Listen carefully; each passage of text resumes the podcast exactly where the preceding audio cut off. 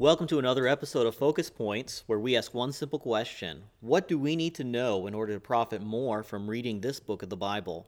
Let's look at another book of the Bible together so that we can better know our God and His Word.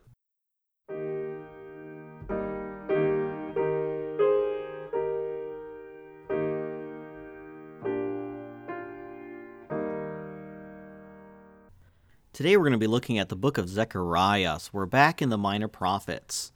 Zechariah ministered to the returned exiles as they were rebuilding the temple. So we're about 520 to 516 uh, BC, so 500 plus years before Christ returned. That's when Zechariah was ministering. And the people to whom he was ministering, these Jews who'd come back from Babylon, they really had nothing. All right, they weren't a powerful people. They were back in the promised land, but they really had no prospects as far as some future glory happening. They were truly just a remnant, a skeleton of what the glory of Israel had once been when, you know, during the, the golden age of Solomon and some of the kings that followed after him. And so, in that context, God sends them Zechariah.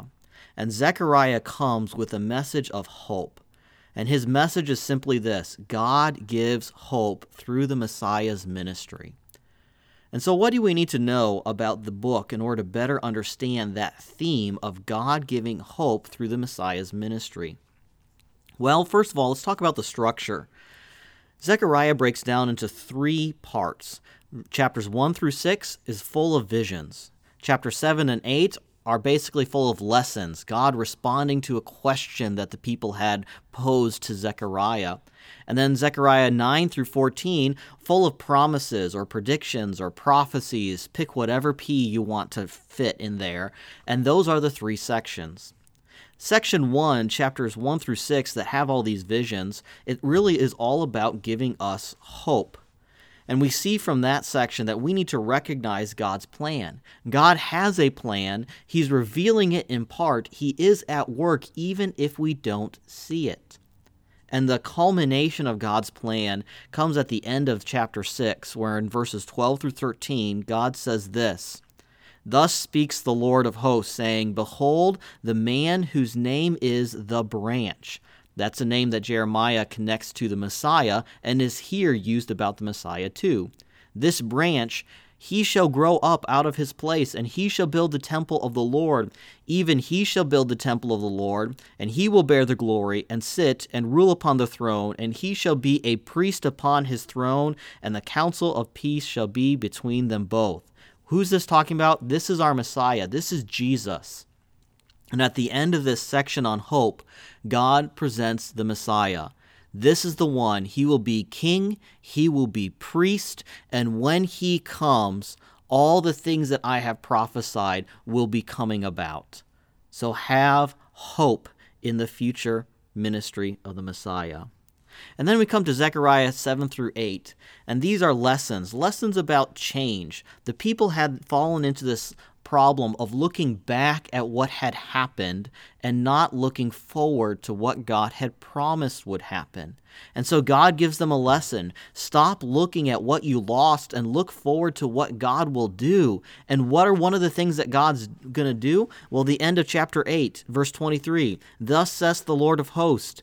In those days it shall come to pass that ten men shall take hold out of all the language of the nations even shall take hold of the skirt of him that is a Jew, saying, We will go with you, for we have heard that God is with you. What is this describing?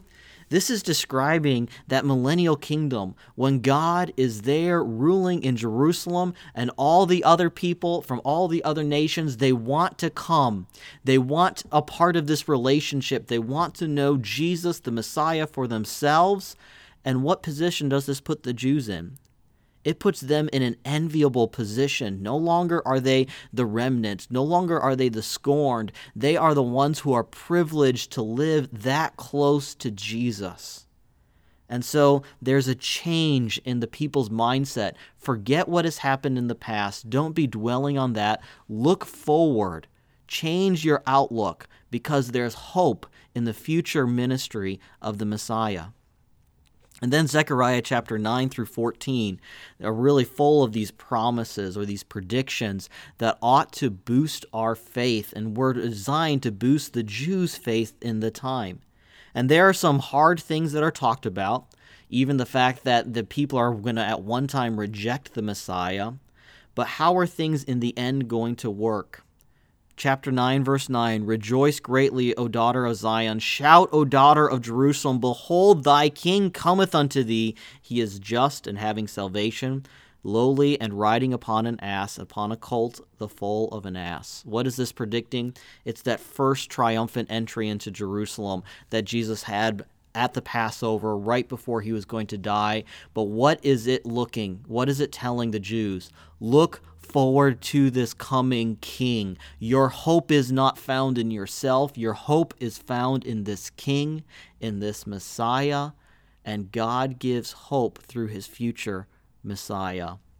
So as you read this uh, minor prophet, uh, um, Zechariah, ask yourself these questions. What in this passage gives me hope, even if I can't see it happening right now? What might I have to change in my thinking or beliefs in light of what God is telling me in these passages? In whom does this passage direct me to trust? In whom should I place my faith? And may the Lord bless us and challenge us as we read through this book together this year.